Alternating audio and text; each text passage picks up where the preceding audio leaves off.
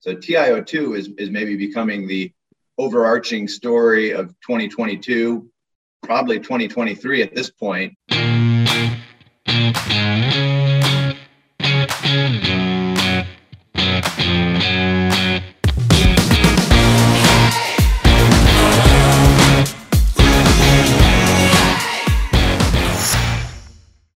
Everybody, it's Mark. Thanks for joining me today. With me today on my podcast is Clay Fenstermaker, and Clay is the Vice President of Manufacturing for Dunn Edwards. Dunn Edwards is a left coast paint manufacturer. They primarily work in the West and the Southwest of the United States. They go about as far as Texas, and they're a hybrid. They have their own company owned stores, about 150 of them, as I recall, as well as independent dealers through that area. And also, if I'm not mistaken, they sell in some of the national chains as well. The reason I wanted to have Clay on is as we were putting these together, and I have a producer help me put some of these together, my producer, Jerry, called me and said, uh, You got to have Clay on. He's the most you know straightforward guy that I've spoken to as it relates to things like shortages and inflation and stuff like that. And I had been looking to have somebody like that on. I've been doing a lot of writing about what's happening in the industry as far as inflation goes and ongoing shortages. It's nice to have somebody step up and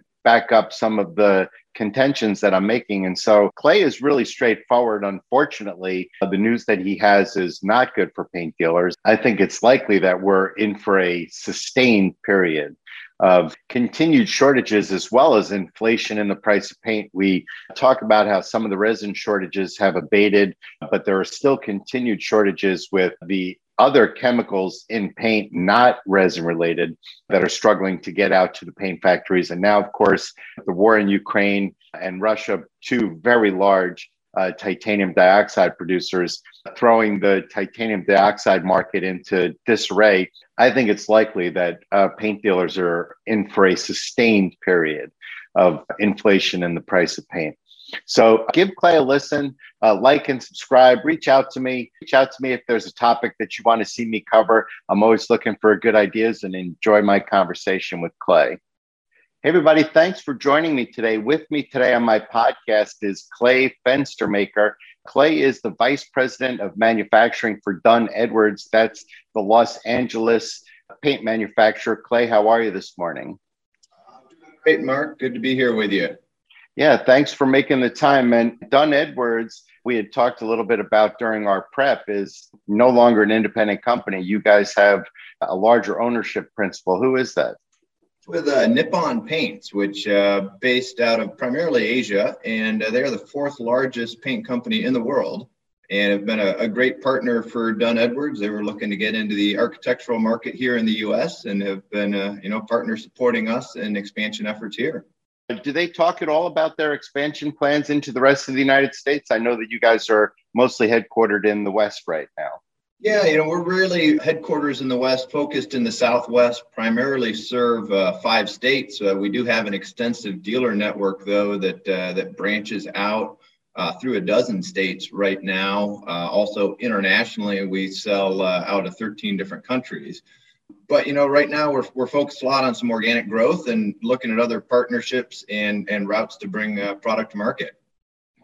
And so, why don't you tell us a little bit before we get into our conversation of, of your path in the paint business? So, I joined Dunn Edwards back in, in 2009, and uh, you know a little bit uh, back on Dunn Edwards uh, in 2009, quite a turnover within the company. Karl Altergott came in as CEO uh, rolled over a, a, lot of the leadership and recognized that the uh, manufacturing capabilities here didn't match the the name brand and the performance of the products that we had. So opted to uh, to just reset the whole manufacturing systems. Meanwhile, Dunn Edwards hadn't opened a new plant since the 1970s, uh, and I came in uh, with an automotive background doing international plant startups. So I was uh, recruited to come in and help start up this new paint plant where I'm currently sitting in uh, Phoenix, Arizona. And uh, really, the goal of just revolutionizing, bringing in a lot of new technologies and automation into paint making, and bringing it, uh, you know, well into the 21st century here. And so, you guys said that you distributed to about 15 states as well as internationally. Are you selling to independent retailers in all those states? Are those your own stores? How, what does your distribution model look like? Yeah, so we go uh, primarily through our own stores. That's definitely the, the bulk of our sales. We're at about 150 stores in five states right now. We reach uh, north into the Bay Area in California, uh, get into the edge of Texas and El Paso, kind of give you a feel for where we're at, primarily right right down in the southwest corner of the U.S. Uh, and how far out from that is your dealer base? Is it that same general distribution area? Yeah, primarily. I mean, we've we've got them scattered a little bit. I think uh, probably Kentucky is our farthest east. We get up into to Montana, Wyoming. You know, certainly, uh, you know, open to other opportunities that are out there. But you know, that's where our, our sales force is at, and uh, the knowledge and experience of our sales force is is one of the strengths that we can offer to dealers. just a, a nice fit to be in that region.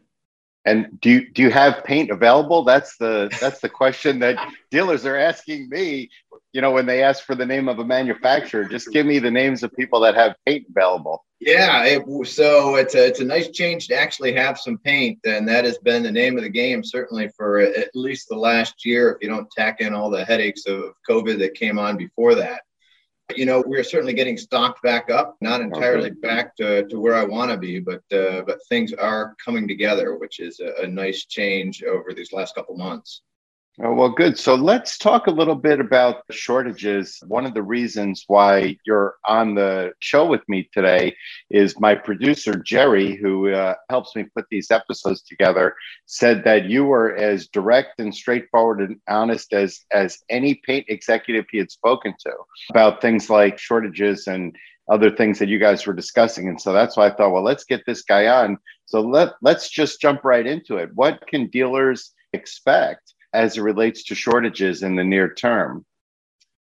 become a scattered challenge right now. I think, you know, as, as things really kicked off with Winter Storm Uri back in Texas, it was really a resin issue. But really, that storm was the, the straw that broke the camel's back. There were so many challenges, so many problems in the global economy at the time that just pushed it over the edge. And it's kind of been followed by one thing after another since. But I would say, as far as what to expect, there was just this this very broad pressure on resins, which obviously affect every single product you can make for paint. Since then, it's become a, a, lot more targeted and scattered and a changing game on a regular basis as far as what the challenges are. You know, a variety of additives that have come under pressure, which hit different products at different times, transportation looming over everything. And then certainly the latest one, the war in Ukraine, bringing a lot of pressure on certainly anything coming out of Europe. And you've also got to look upstream at supply components to products. Even if you get something domestically, they're bringing in some component from Europe uh, that's causing problems.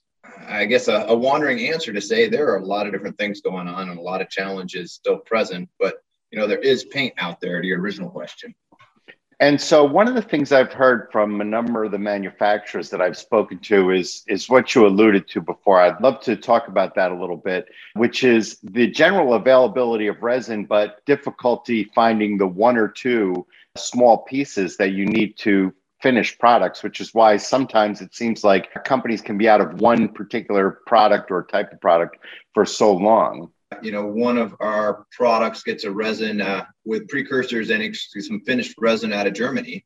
And they've got all the energy uh, crisis going on there with uh, the reduction in Russian supplies and have been far behind. So uh, we've got one product line that's heavily challenged right now as other things are coming back together for us. Because you have the 39, you have 39 of the 40 ingredients that you need to make it and listen, all, all of a sudden, number 40 becomes very important when you can't get your hands on it. You got it. That's exactly exactly the problem. And or you mentioned briefly the war in in Ukraine. Anybody watching this today, this is being filmed on the 20th of April. If you're watching or listening, right about this moment, the town of Mariupol is is about to fall into Russian hands. And if you watch the news, the last bit of land that's in control of the U- Ukrainians is a steel facility that's four square miles. And I, I look at that and I think to myself, well, that's your TiO2, isn't it? Yeah, mean, uh, certainly there's some TiO2 that, that comes out of the Ukraine. You know, they supplied 40,000 tons a year. you know, you can look at the big picture. Some of that is offset. Russia was importing 25,000 tons, and uh, that's uh, not being supplied anymore. Uh, you know, beyond some of the TiO2 production, uh, they supplied quite a bit of uh, chloride ore to manufacturers here in uh, North America. So that's some more strain on TiO2 from that angle as well. So TiO2 is, is maybe becoming the overarching story of 2022 probably 2023 at this point. And and that is the one ingredient that cannot be worked around, correct? Well, if you really like selling those deep colors, uh, so hopefully uh, make a push for those uh, dark blues and reds, and we'll be okay. Right. Other than that, to your point, there's there's not a workaround like some of the other chemicals. You you can find replacements, or even in the course of six months of lab time, you can maybe create a replacement that works. But TiO2 is irreplaceable, correct? That, that's correct. Uh, you know, there's some some minor offset opportunities to try to stretch out what you get, but uh, you're you're very accurate. You you're dead in the water without TiO2. And so, with that in mind, what what are you expecting as far as inflation? Because that's what shortages, you know, obviously create. Uh, so, what are you expecting as as far as inflation goes in the price of coatings? Unfortunately, I don't have any good news to share, Mark. You know, I, I just keep getting bad news from my suppliers in terms of price increases on a regular basis. Unfortunately, I don't see the end in sight right now. Uh, you know, yeah. you can talk about is there going to be an economic downturn or something like that to slow things down, but in, until inflation comes under control, which again, all those supply pressures we just talked about, that they just keep continuing. You know, I spoke to uh, somebody I know who went to the ACA show in Indianapolis. I don't know if you were there, and uh, he was he was sharing that from about the time of the storm in February, Uri, uh, to the end of to the last quarter of 2023, they expect inflation on the uh, wholesale price of a can of paint to be about 50 percent. Uh, that's over about you know whatever that is there 10 quarters or something like that. And i heard him and thought to myself this this guy's nuts. Like that's not going to happen. It's too much. And then the very next day rust-oleum announced a 28% price increase a huge one out of them we, we carry their products as well and uh, yeah the shocker i think they hadn't done much on the way up until that so uh, there's a lot of people have been doing quarterly increases they hit it all at once but 28%, you know, it hasn't been 10 years since their last price increase. You know, maybe it had been two or something like that. Right. And so, what can dealers do to sort of uh, mitigate the effects of that? Is there anything that dealers can do to mitigate the effects of that? You know, I, I think some flexibility in, in, products that are being carried is going to help on the supply side. Uh, you know, price is, is really broadly hitting across the board, though. Uh, so, so hard to mitigate price, but you know, in terms of supply outages and gaps, looking at alternate products can be carried. Uh, you know, container sizes. Uh, you know, maybe ports aren't available, but uh, have your have your gallons available and be ready to sell uh, five singles if you can't get fives of something. And you know, it's interesting too. I the point you were making before about you know sort of these rogue ingredients that could put it into a product line. Those rogue ingredients are not necessarily the same at every manufacturer.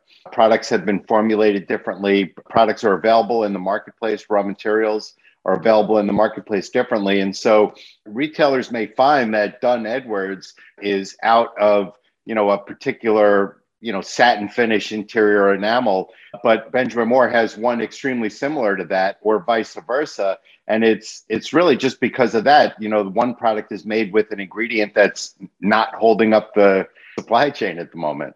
For sure for sure. And logistics play a big part in in what's available as well. So certainly having uh, you know a diversified supply base you've got a couple different manufacturers to call on and hopefully one of them can help you out with exactly the product you need and are you seeing that uh, among your dealer network, or are you seeing your dealers spread out beyond just buying from you guys and and spreading the net a little bit wider? Well, I think it's been tough to uh, add uh, a new supplier, I guess a new manufacturer, if you're the dealer these days, because everybody is relatively sold out. I think it's been been yeah. easing lately.